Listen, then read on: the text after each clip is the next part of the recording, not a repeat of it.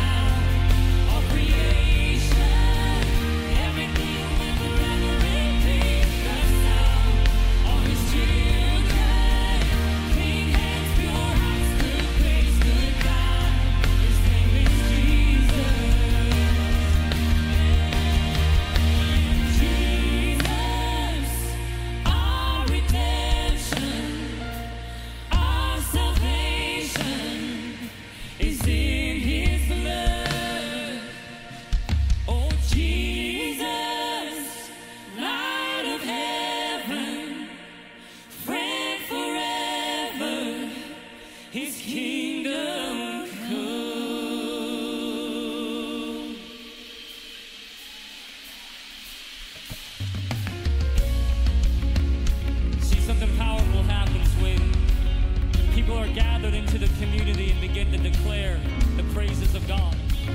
God begins to move in us, through us. Justice happens, love happens. We're going to celebrate that right now.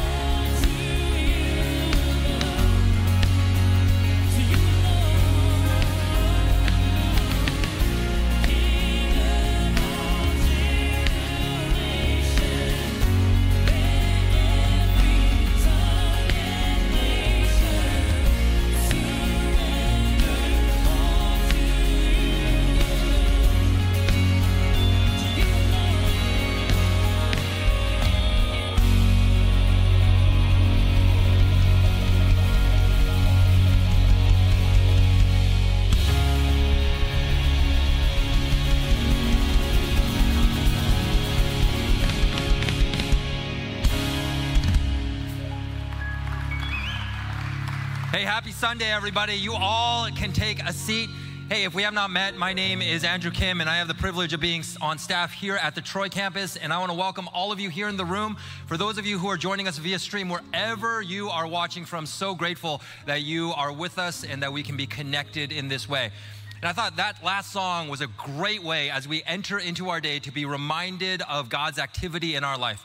Because so often, whether we recognize it, whether we see it, or whether we even know it, that God is moving in a powerful way, not only in us, but also through us as well. And as I was reflecting on just even this past year, I know it's not over, but just even the past 10 months that we have been journeying through, God has done some extraordinary things through this community. Whether it's us being having the privilege of coming alongside of under-resourced schools in our area to rescuing, being a part of rescuing young girls from human trafficking in a country thousands of miles away. It, one of the reasons why we've been able to do this is because of your open handedness, because of the generosity of this community. And so we want to say thank you for that. But at the same time, we also want to be able to continue to do this. And so, if you would like to partner with us in this work, we also want to be able to provide an opportunity for that. And so, right now, we're going to receive our offering for the day. And so, if you would like to give, if you would like to financially partner with us, there are many ways that you can do so. And our ushers are going to be coming forward with the offering bags, and that's one of the ways. But as you see on the side screens, there are a number of ways to give electronically, whether it's scanning the QR code, whether it's um, texting the word Kensington to 779. 977 or giving via the app or the website. All of those are fantastic ways. And so thank you for giving. Thank you for those of you who do partner with us in this way for doing so. Speaking of moving, we're also going to be celebrating the movement of God in people's lives in two weeks when we celebrate baptisms. And baptism services are some of my favorite services that we have throughout the year. And if you don't know what Kensington believes about baptism, what we believe baptism is, is that there's nothing magical that happens in the water. But what baptism is, is that it's an external symbol of an internal reality. And that when someone is placed in the water, it represents their old life before they came to know Jesus and before they came to follow him. That old life is buried in the ground, it is dead. That's what it symbolizes. And when they come up out of the water, it's symbolic of the fact that they have this new life. We have this new life in Jesus. And it really is a public declaration of that because baptism doesn't happen in our bathtub at home by ourselves, but rather in front of a community. And so one of the things is is that if you would like to be baptized if you are a follower of jesus and you have never taken the step we'd love for you to take that step in two weeks. And the last time we actually did a baptism service it was out on the east lawn at a midweek which is our wednesday service. And there were a ton of people who got baptized and many of them actually shared their stories. And there was this one particular woman and she was sharing her story about how she came to really rediscover jesus and she said that it was during a really dark period in her life where she was diagnosed with a physical illness. And so she had all of the challenges there. And then her family members really started to struggle. And they started facing huge obstacles in their life as well. And she cried out to God, saying, Why is this happening? What am I supposed to do? And she rediscovered who Jesus is and the fact that he is able, he doesn't point to us, but he is the source of all peace, of joy, of love, and of hope. And it was this that really enabled her to really move through this incredibly difficult season. And so she got baptized to basically say, hey, you know what? I'm a follower of Jesus. He transformed my life. And so if that is you, we'd love for you to take this step. And if you would like to find out more information or if you would like to register, all you have to do is go to kensingtonchurch.org forward slash baptism. Last thing before we all get up and say hello to each other. If you haven't been to midweek, I also want to mention midweek. It's happening this coming Wednesday, and midweek does not happen in this room. It's our Wednesday service, like I said, that happens on the second Wednesday of every month, and it happens in the chapel, which is probably, in my opinion, the most beautiful room that we have in this building. And it really is incredible when people come together and we sing together. There's a short teaching as well, and so we'd love for you to come. Dinner is at six o'clock. Six thirty is the service, and we love to see you in person this this coming Wednesday night. And so, on that note, before I tell you where we're headed in the day, Today is a special day because, for a number of reasons, one of them being it's a 25 hour day. And so, I'd love for all of us to stand up, let's say, and share with the person beside you what did you do with that extra hour?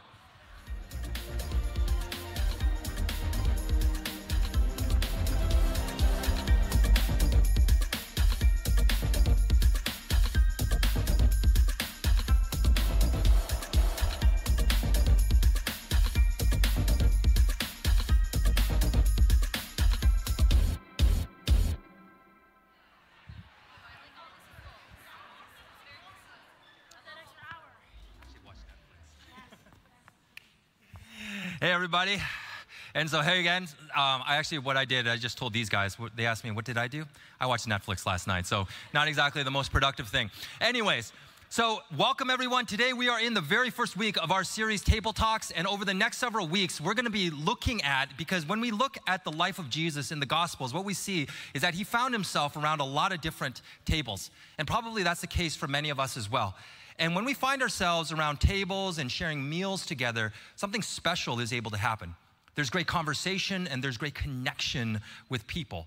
And Jesus found himself at all of these different types of tables. And when we actually look at the types of people that he sat down and spent time with, we are challenged ourselves to many times widen the table as well. And so we're going to be looking at these different tables and how Jesus challenges us to do exactly that. And today, we don't have, I'm not going to be talking because we have somebody even better than me talking, and I'm really excited about. Danny Cox is here. And so, why don't you come on up?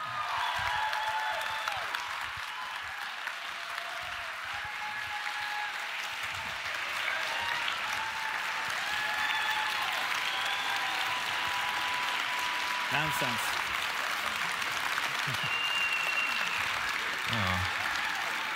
So clearly, obviously, many people know who this guy is. so, hey, and just in case you don't, if you're watching or if you're in this room, uh, Danny Cox is somebody who has had a huge impact on my life. Uh, you had a huge impact on my life and on the life of this community, not just here at Troy, but at Kensington. And I said this in the first service, but he has led us, incredible leader, but he led us through the most difficult time in the history of our community through the pandemic, and he did it in such a beautiful, beautiful way. So I'm grateful you're here, my friend. Thanks. Okay, Love for you. Love you. You know, the one thing you never learned from me over all those years is you can't give the claps up so easy. I haven't done anything yet. By the end, you might be grasping to pull them back. Well, hello. Uh, we are so, so, so grateful. You guys have always been unbelievably gracious uh, to me personally, to, to Amy, to our family. Uh, we've missed you. Uh, we really have. I've missed standing on the stage and looking out at your beautiful faces. Kind of beautiful. No, I'm just kidding. Unbelievably beautiful faces. Dreaming with you about uh, what God's doing in this community. I think about you all the time. I pray for you, and I'm grateful uh, to be back. In fact, today is our eight month anniversary to the day that we stepped away from me, my role here as a lead pastor and the, the leadership roles I had for over 20, you know, 20 years, and just kind of headed out on a new adventure. And we made a promise to you publicly that we wouldn't do real, or I wouldn't do work for four to six months. We really felt like we needed to listen. And so there was a lot of jobs and different things that were offered, but we turned them all down. Probably not the smartest thing I've ever done in my life. I'm regretting that now at month eight. No, I'm just kidding. But, um, but it's, been, it's been a wild journey. There's been a lot of changes. And I know there's been a lot of changes here too. And one thing that I, uh, I, when I heard about a change that excited my heart was when the leadership of this place decided to offer Andrew Kim the position of lead pastor at Troy. And so. Andrew and Robin and their family, a beautiful family. And Andrew is someone that I would say uh, has a God shaped heart, meaning this he's a, he's a person of faith that is willing to let God shape his heart. And that's the kind of leader that you want. And so I'm just so grateful, super proud of you, Andrew, uh, and, and just dreaming for you guys for, for amazing and great things. And so, like I said, there's been just changes, obviously, professionally, ministerially. I'm going to sh- share a little bit at the end of what, where we're heading in 2023 and what I'm going to be working on. And uh, so I'll do that later. But we've had another big change in our life just a couple weeks ago. We had this little guy in our life. Check out. Check out this name. Javier Montoya Twyman. That's his, that is his name. And if he's not a rock star someday, I'm going to be so disappointed. But, but just so you know, he's here live in person to listen to his papa. So, uh, so check him out.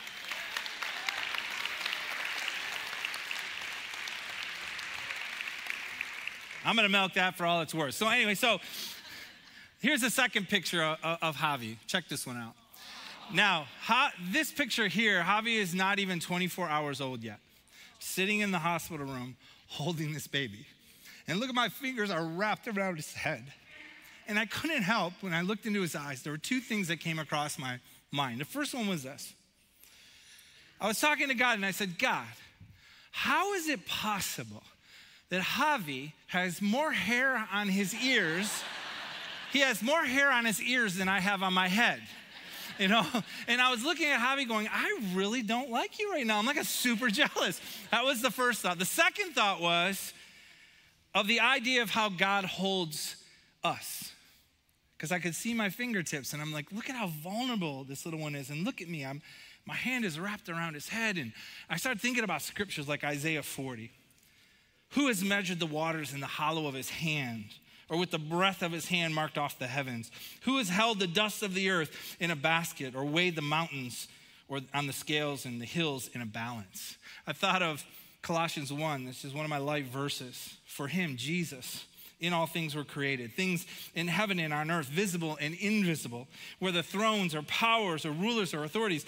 All things have been created through him and for him. As I'm looking at Javi, is created through Jesus and for Jesus. And Jesus is before everything. And in him, he does what? He holds all things together. I couldn't help but think of those scriptures. And then I thought of a story a story that I had heard years ago, but I had recently just read a couple weeks before. And I want to tell it to you because I think it bumps us into our day and, whole, it'll, it'll, it'll actually give us a little umbrella to work with. There was a three year old little girl. She was an only child. She desired a sibling. And so all of a sudden, her mom is pregnant and they're going to have a baby brother, and she is so thrilled. She's over the moon about her brother. So the day comes and her, and her brother is delivered and three days later they bring him home and she's just can't she's so excited and she's talking about it talking about it and then she pulls her parents aside and she says i need alone time with my brother not with you in the room i, I want to be with him alone and she kept bothering him and bugging him and they started to get worried like what's the plan here but they had put an intercom in the room and they decided that it would be okay. They're going to let her in there, and then they'll rush to the intercom. So that's what they did. She walks in the room, she looks back at her parents, she shuts the door, and they run to the intercom and they turn the intercom on. And they put their ear to the intercom, and they hear her little feet go across the wooden floor, and there's a moment of silence, and then they hear a little creaking, as if she was taking her hands and pulling herself up on the side of the crib just to get a look at her three day old brother. And then what they heard next just gave them chills. They heard her say to her brother, Tell me about God. I've almost forgotten. Tell me about God. I've almost forgotten. I don't know how you take that story, and I think it's a powerful little story, but for me, and I'm only going to speak from my perspective, in this world that's filled with so much polarity, so much brokenness, so much darkness at times, and beauty.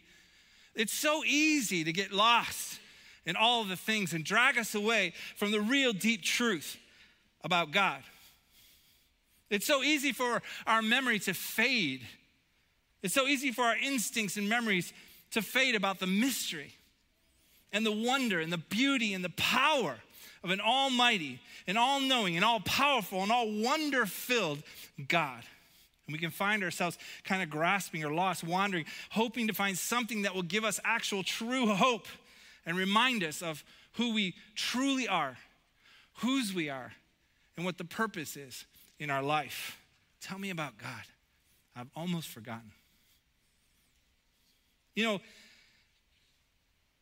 the reason that we gather in spaces and places like this and in communities, I really truly believe it is because every human heart longs to actually be reminded that there's something bigger in this place. And when I held Javi in that moment and I looked at him, this baby that's not even one day old is reminding an old man at 55 years old. You're, some of you are much older. Um, he's reminding me as he looks into my eyes, there's more wonder than you think. Powerful, isn't it? Powerful little story. One author calls these moments that we have thin places. And I love that. Thin places are moments in our lives where the space between the eternal and the temporal get smaller, where the space between the divine and the human, between heaven and earth, between God and humanity gets so thin that we can get glimpses into something so much bigger than we are. We can get glimpses of the kingdom of God, of how it should be and could be and actually is. And when we have those little glimpses, they fill us with so much hope. These glimpses, we've all had them. They could last seconds, they could last minutes, sometimes they last hours. In the grand version of things, they could last days, even years.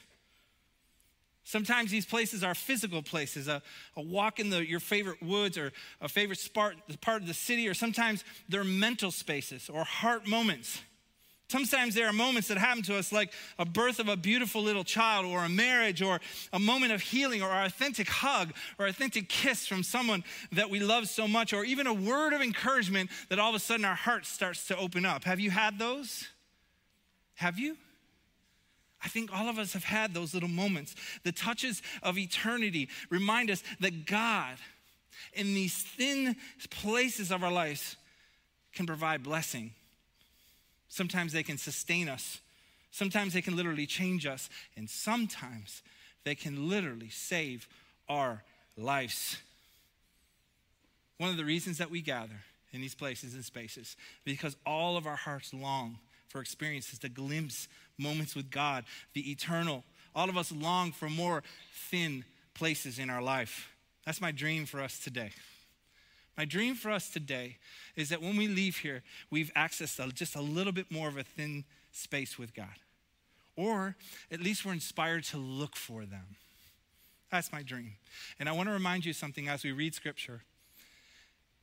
The person of Jesus, everywhere he went, every person he spoke to, every table he sat at, every meal he had, everyone he looked in the eye, every person he touched, every moment with Jesus is a moment that you can enter a thin place. And he's doing it even today. That's my dream for us. We experience that just a little bit more. Let's pray. Lord, we do pray for thin places with you. These moments where we catch glimpses of something bigger than us. And we're reminded of who we are and whose we are and what our purpose is in this life. Lord, we desire that for the day.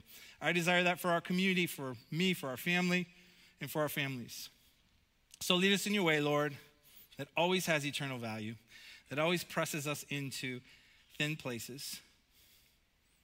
Let us be reminded of who you are, because sometimes we forget. Thank you, Jesus. Amen. Well, when Andrew asked me to do this weekend a couple months ago, uh, I hesitated for a moment and then I said, Well, what is the topic? And he told me the topic was called Messy Table. So I went home and I read a couple lines of what it was about and I called him back and I said, I'm in. Part of the reason I said I'm in is this message is a hand in glove message and really can explain the reason why Amy and I started to say, I think we want to go a little different direction than Kensington. It's not saying anything negatively about Kensington. It's just saying that we're prompted in our heart to move a little different way. And this message is one of the messages in the scripture that has bumped me to move in this direction. And so I'm excited. Though the, ta- the, the message is called Messy Table, I've decided to rename it called The Open Table. And this story that we're entering into in scripture we're looking through the eyes of Jesus and how Jesus created thin places and spaces for people this open nature of Jesus, to see the radical nature of God's inclusive and open table heart. And so I'm going to read you the story, which is pretty popular in scripture, but you may not know it, and that's okay. And I'm going to read the whole story. It's nine verses, and then we're going to break those stories down a little bit. And I think you'll be surprised at how much is really in these little nine verses. Let's read. Uh, we're going to be in, in, in the book of Luke, and by the way, this story is only told in the book of Luke. And so if you have a Bible and you have your phone and you want to look it up, it's Luke 19, 1 through 9. Let me read it to you. Jesus entered a city called Jericho, and he was planning on just passing through it. A man was there by the name of Zacchaeus, and he was a chief tax collector and he was very wealthy. He wanted to see who Jesus was, but because he was short and he could not see over the crowd, he ran ahead and he climbed a sycamore fig tree to see Jesus, since Jesus was coming that way. When Jesus reached the spot where Zacchaeus was, He looked up at him and he said, Zacchaeus, come down immediately. I must stay at your house today. I'm just going to be honest with you. That's one of my biggest nightmares. Someone comes to me and says, Oh, guess what? I'm staying at you. I'm like, Oh, can you give me 10 minutes? No, give me two hours. Anyways, but that's beside the point. So, so what did Zacchaeus do? He came down at once and he welcomed Jesus gladly. And all the people in the crowd that were following Jesus, all the Jesus centered people, all the people that were hearing all of Jesus' messages, and they were following through the city as they were going on their way, what did they begin to do? They began to gossip, they began to mutter, and they began to talk behind Jesus' back. He has gone to be the guest of a sinner, they all said.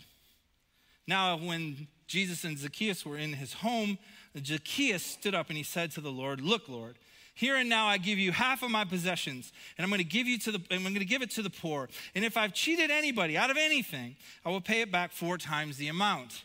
And then Jesus said to him, Today salvation has come to this house, because this man too is a son of Abraham.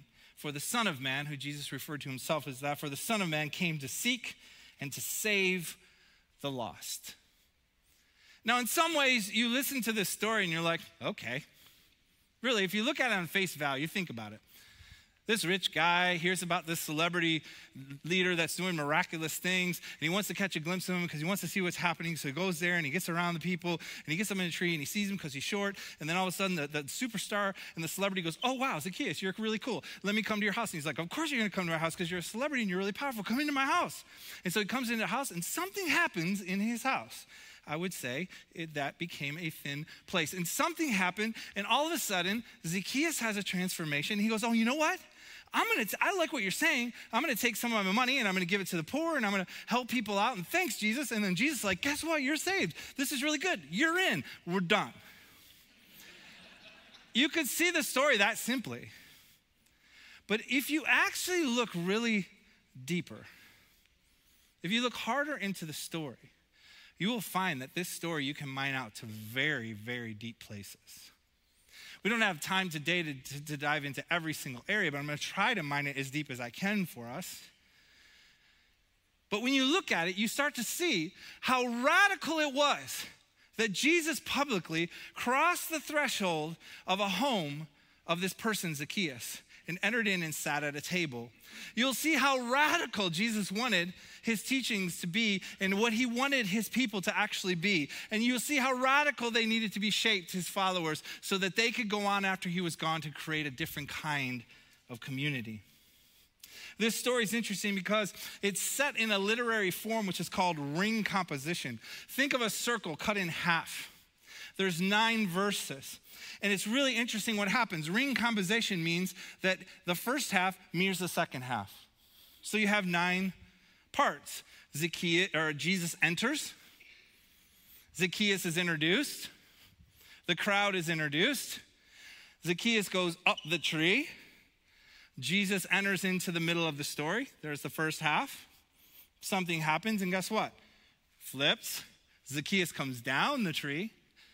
The people there that were once around Jesus, they start to become hostile. They were friendly with Jesus. Now they change and they become hostile to Jesus.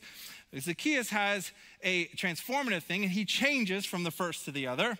And then Jesus ends by saying a beautiful, loving challenge to the people and to this, this house.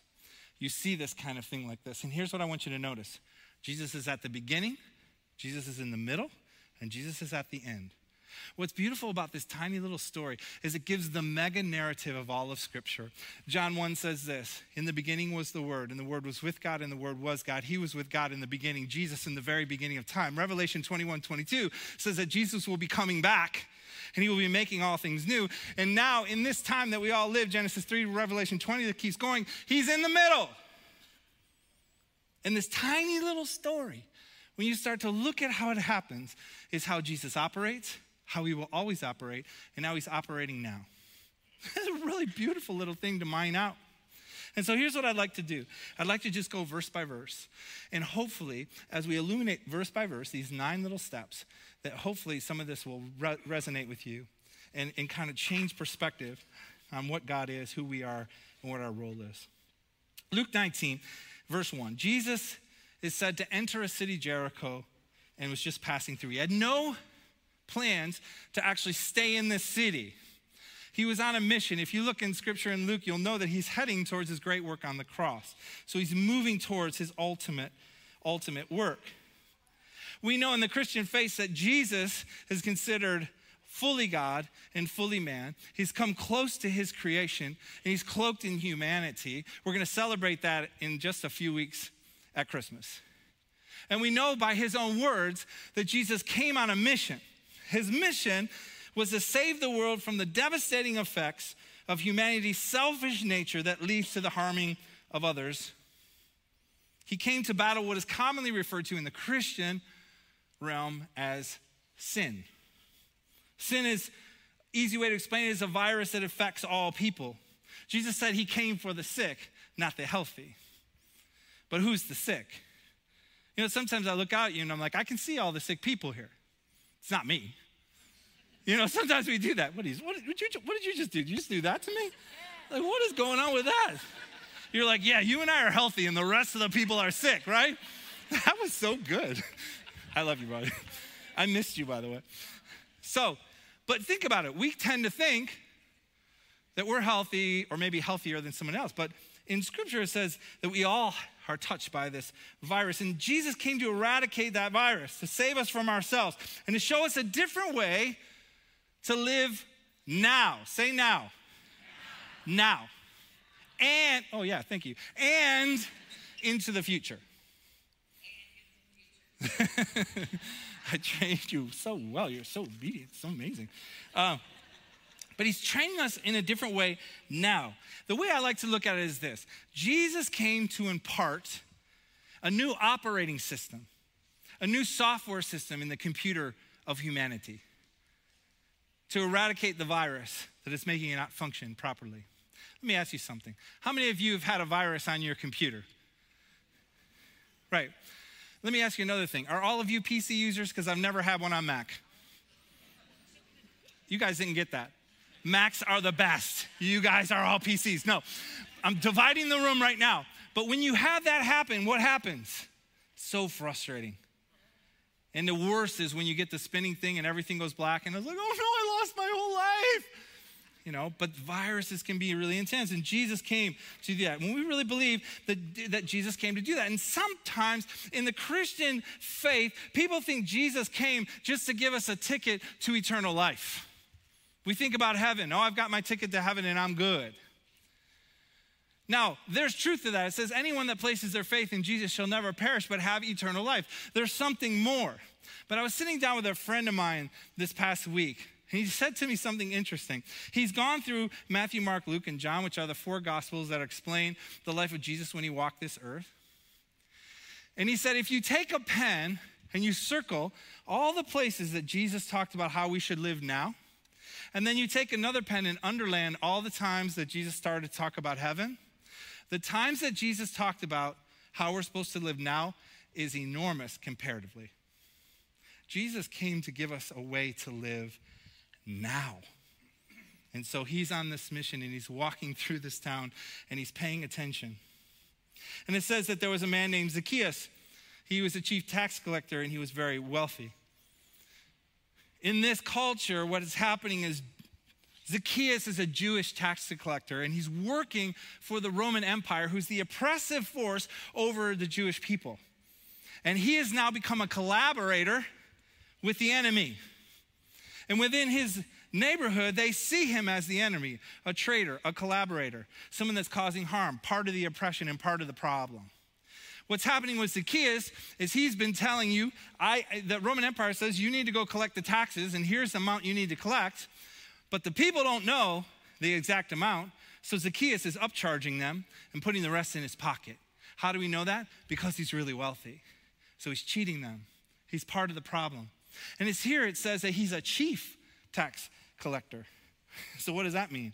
He's a leader of leaders. And he's training his other leaders to operate this same way of the world and to cheat and to hurt and to harm people, even his own people. And guess what? His community hated him. He was an enemy of the community. What's interesting was he wanted to get a glimpse of Jesus. It says he wanted to see who Jesus was. But because he was short and he couldn't see over the crowd, he ran ahead and he climbed a sycamore tree to see him since Jesus was coming close to him. Now, I think it's kind of funny in scripture that not only is this guy hated, but he's super short.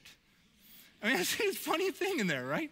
He's a short guy and, he, and he's hated in this culture. You know, it's funny. One, one of the writers says that in this culture, when someone has that kind of wealth and power, when they would walk through a crowd, the crowd would part because they would show him honor and respect. The crowd didn't part, did they? You can tell how they felt about him. Here's a little side note about the culture that's just an interesting thing to know. People of that kind of stature and wealth, they would never run publicly. You'd never see them run. You certainly would never see them climb up a tree. It was considered to be a shameful act. But what does Zacchaeus do? He runs ahead, he climbs a tree.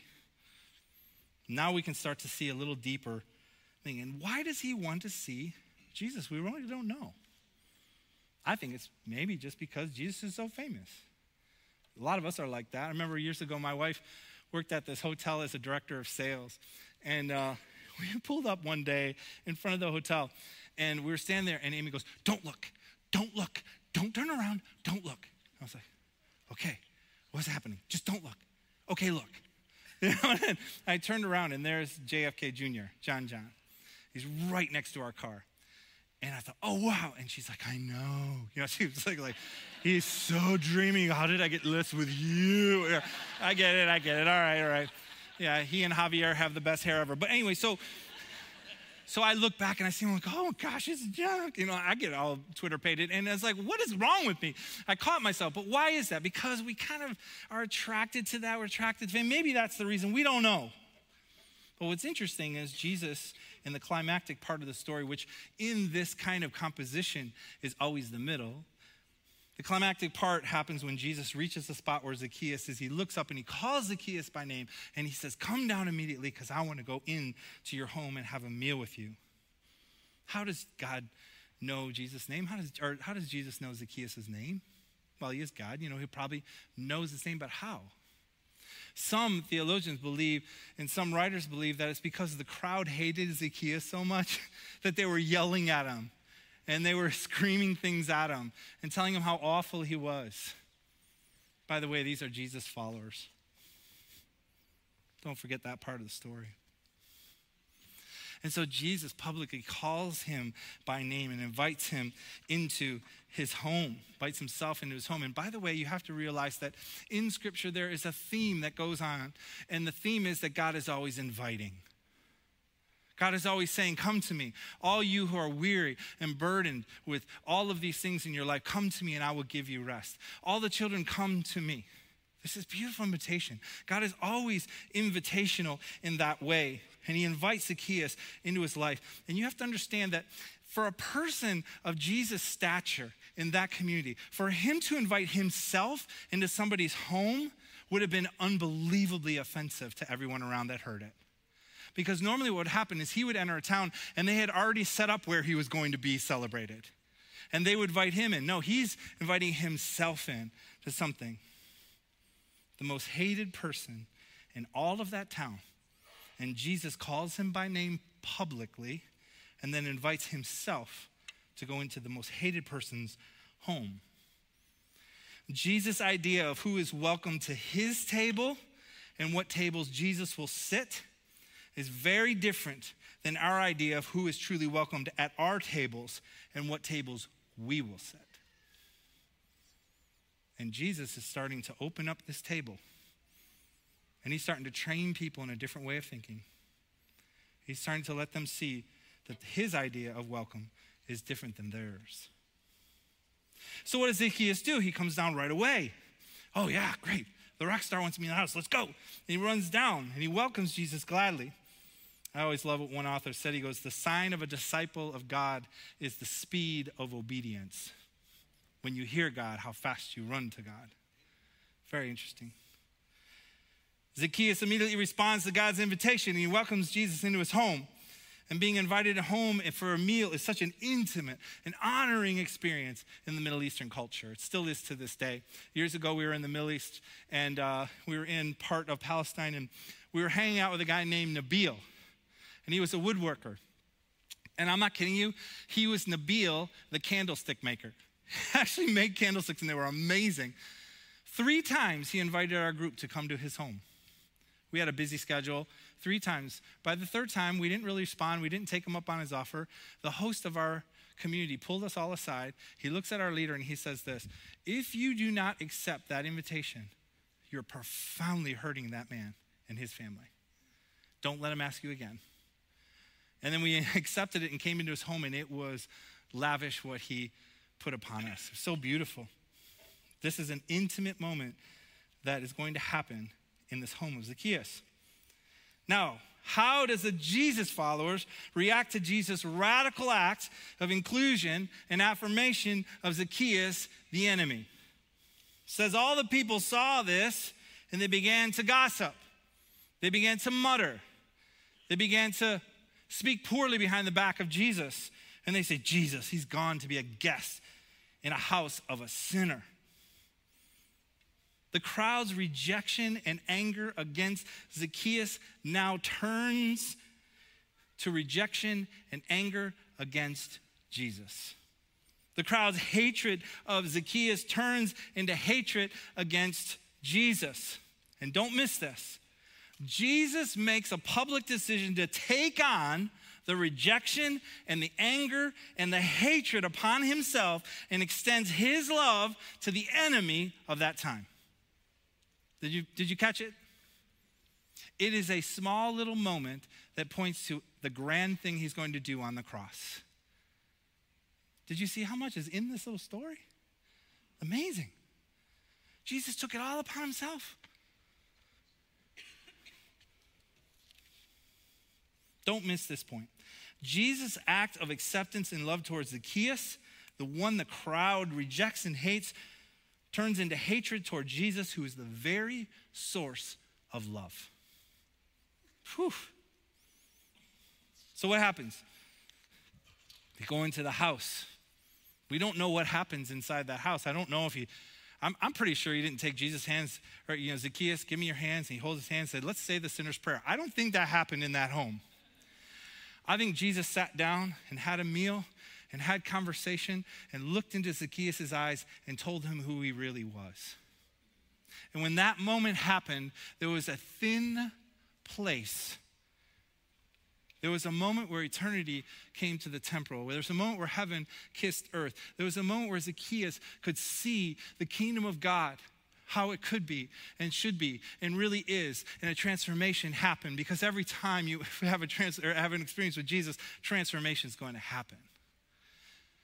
And then Zacchaeus has this incredible moment where he says, Lord, look, here and now, I give half of all of my possessions to the poor. And if I've cheated anybody, good. Lord, Zacchaeus, you're in denial. You haven't cheated anybody, you've cheated everyone. What are you talking about? He goes, But if I cheated anybody out of anything, I will pay back four times the amount. Here's what really happened in that house. When Jesus sat at Zacchaeus' table, Zacchaeus' table started to become wide open. His response when he realized the radical nature of God's love, grace, and mercy for him, the worst of all sinners, is what? Here's what it is it's tangible transformation, it's tangible justice. He's gonna give all he's gonna have to the poor. It's tangible reparations. I'm going to do what, what I, the, the, the wrong that I did right, I'm going to make it right. It's tangible. It's tangible action that's going to go to the well being and the flourishing of all neighbors. When we encounter the thin places and spaces with God, we are transformed and then we go out and we take that transformation to our neighbors for well being and flourishing. And Jesus responds and says, Today, Today, Zacchaeus, you are saved. Salvation has come to your house because this man too is the son of Abraham. What is he saying? He goes, Now you're in the lineage of faith. Now you're in the faith family. Now you're heading in the direction of the kingdom. And he says, For the Son of Man came to seek and to save the lost. Powerful little story. Here's a little nugget for you in that culture. In that culture, when you were deemed unclean, meaning you were full of sin, you've done wrong, you've all these kinds of things, when you were deemed unclean, the only way you could get clean again was to follow a set of rituals, temple rituals set by the religious people at the time. And you had to go through all of them. And then sometimes you'd have to publicly go to the temple and you have to make uh, offerings and sacrifices and all these kinds of things. You know what's the most radical part of this story? Jesus didn't do any of that. He says, eh, we don't need this. You know what you need? You need me. And here's what you have to say Jesus is offering forgiveness and salvation to all in all various kinds out in the street. Do you realize how angry the religious people were at that? Jesus bypassed all their rules. And he said, Come to me because ultimate forgiveness and ultimate salvation and ultimate transformation is only one place in the person of Jesus. That would have shaken the ground, and it did shake the ground of that time. What we see in this story is how Jesus views the other, the unwelcomed, the outsider, the fringe of society, the sick, the sin filled, even the oppressors and the abusers. That is radical. In that time, people were trying to create communities that they would call restored communities. And their strategy was this they would, they would have groups of people, and then they would push out all the ones they seemed that weren't clean and good and they would just keep their own little people. Jesus came and he said, No, we don't do it that way. As followers of Jesus, we bring everybody in.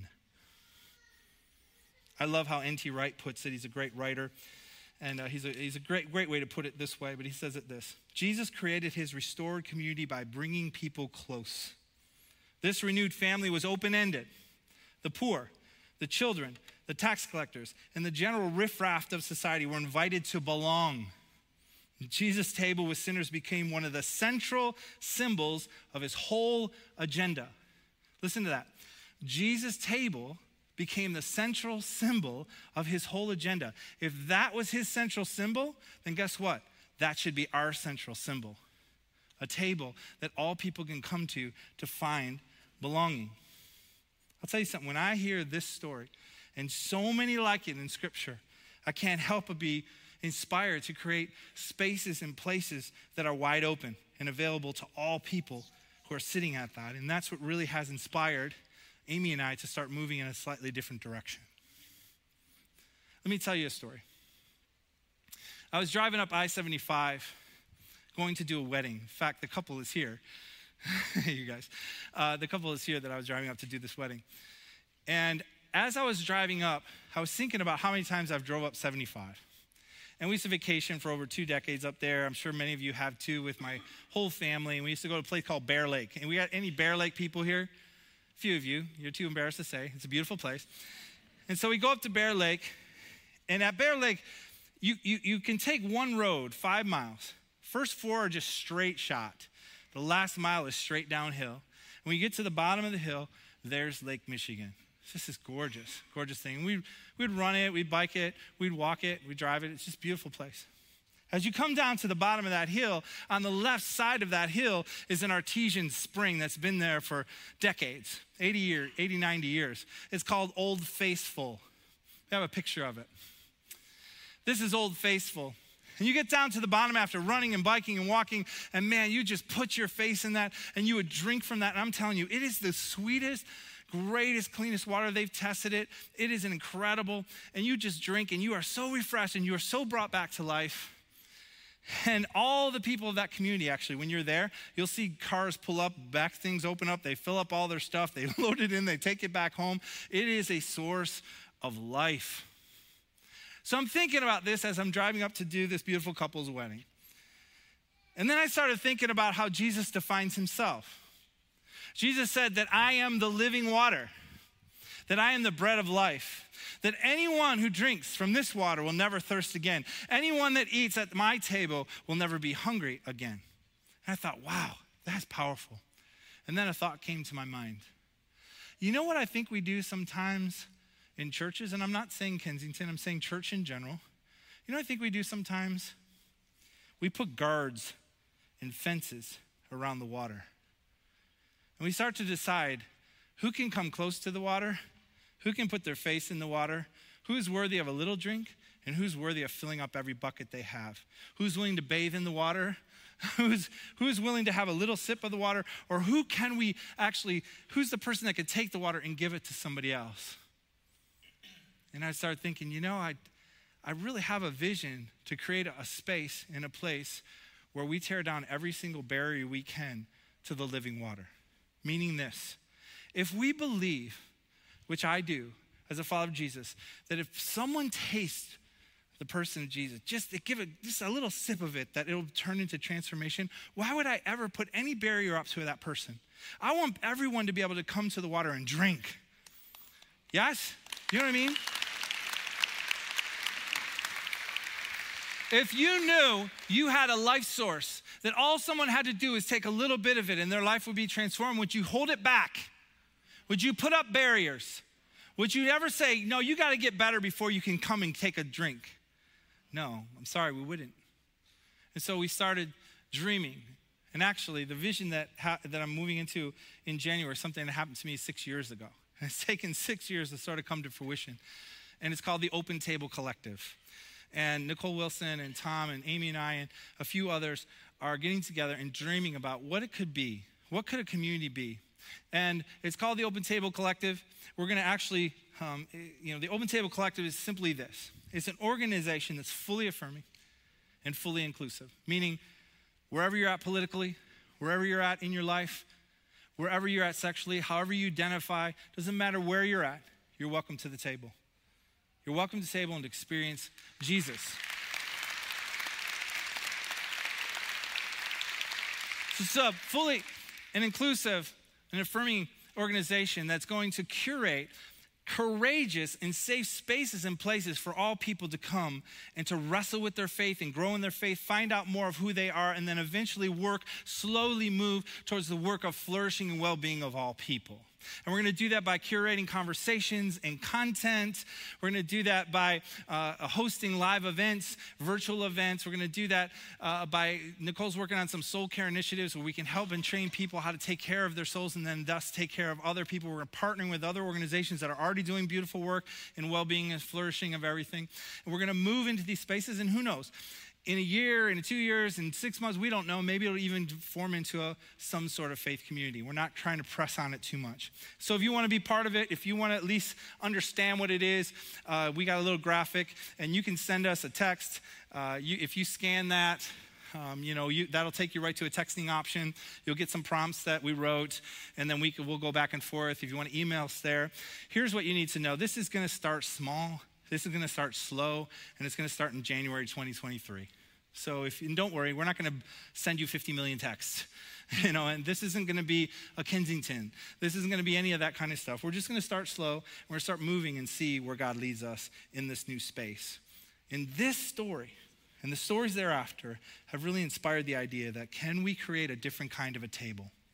Can we truly create an open table that all people can come and sit and be a part and belong and be transformed together?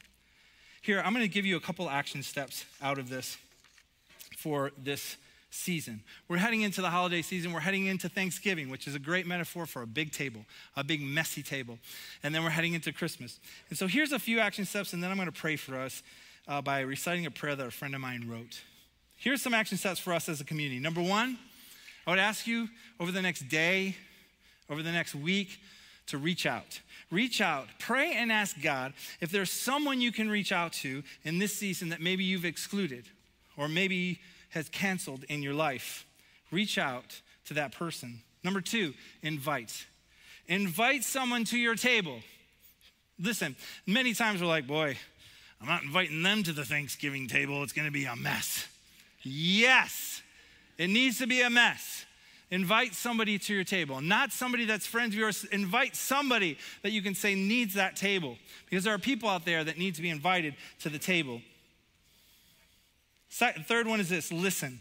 When you invite some to the table, here's what I'd ask you to do listen to their story and don't judge their story, just listen. The Bible says, be slow to speak, be slow to anger, be quick to listen.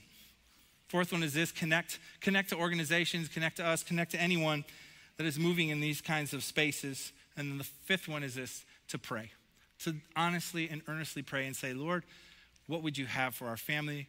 What would you have for us? Put somebody on my heart and then give me courage to move towards them. Now, I'm going to end with a benediction that my friend Father Ken Tanner wrote. Father Ken's right down the street. He's an amazing, amazing leader. He's loved our family really well. He functions on a whole different level than I can never get to, but I love how he writes. And so I asked him permission to use some of these things. And here's what the last thing I'm going to say. On Tuesday of this week, and you're like, oh no. He's going political, and if he talks about politics, I'm going to walk out of here right now because I don't want to hear this. Because I don't come to church to hear about politics. And if you're going to talk about politics, I'm done, and I can't take it anymore. And I'm so divided, and I can't think. Hold on. Hold those thoughts back. On Tuesday, an open table can be destroyed.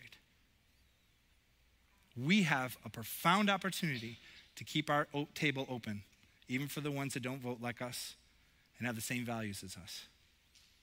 As followers of Jesus, that is a trait that we have to have. Because no matter what happens, there's going to be a tendency to close our table. And what I'm hoping is this week it's going to force every one of us to open our table a little bit. And Father Ken speaks so beautifully into that. So here's what I'm asking you to do. Whatever an open posture looks like for you, could be like this, could be like this, could be like this, could be anything. I want you to get in that posture right now. Because if we're talking about being open, let's have our body language show it open. And open is a place where we receive. When we're closed, we can't receive anything. But when we're open, we can receive. I'd like you to receive these words because I think they're profound and prophetic. Let's pray. Father, may we remember that all politics and all platforms and all legalities and all borders and all leaders are temporary. Father, may we resist the temptation to place ultimate trust in any person, policy, party, movement, or nation. Even a beautiful idea that is embodied by a nation, because there is no nation with an eternal foundation, not one, Father, may we know that our kingdom, your kingdom, is not of this world, but of the world that is coming to this world. And that kingdom is not yet here as it should be and as it will be eventually. Father, may we see our work in this world, all of our callings and activities, as a participation in bringing the kingdom of heaven to earth. Father, May our posture towards every human leader be driven by respectful prayer. And where protest and prophecy and nonviolent resistance are needed, may we have the courage to speak, oppose, and critique in humility and in charity. And lastly, Father, may we trust that God, that providence, is working behind the scenes of history to draw all things to good, fitting, and a proper end with justice with mercy, and with love. Amen. Thank you all. I love you. Thanks.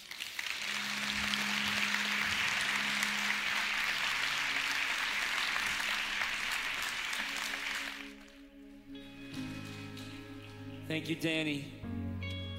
Such beautiful thoughts today. Such a beautiful focus uh, about the open table that we've all been invited to. And as I was listening to the themes of today, I also thought about this.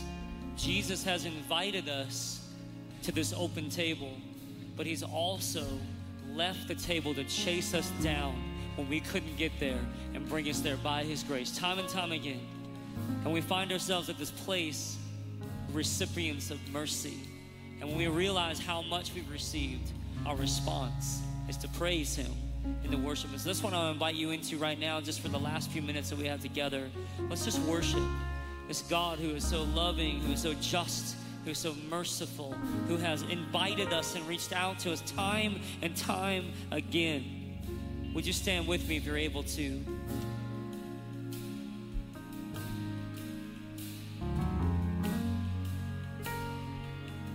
Here's the truth. There's no shadow you won't light up, mountain you won't climb up, coming after me. There's no wall you won't kick down, lie you won't tear down, coming after me. There's no shadow you won't light up, mountain you won't climb up, coming after me. There's no wall you won't kick down, lie you won't tear down, coming after me. Oh, the overwhelming, never ending, reckless love of God. Oh, it chases me down and fights till I'm found. It leaves the 99, and I couldn't earn it. Oh, I don't deserve it, but still you give yourself away. Oh,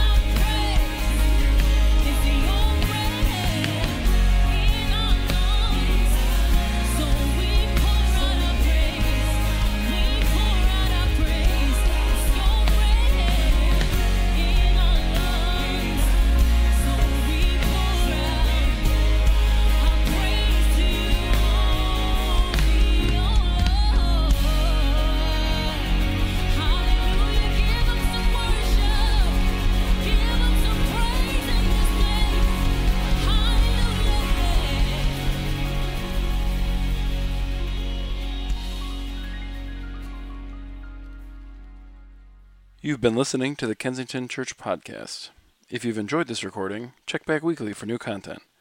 You can find Kensington on Facebook, Instagram, and Twitter, and of course at kensingtonchurch.org.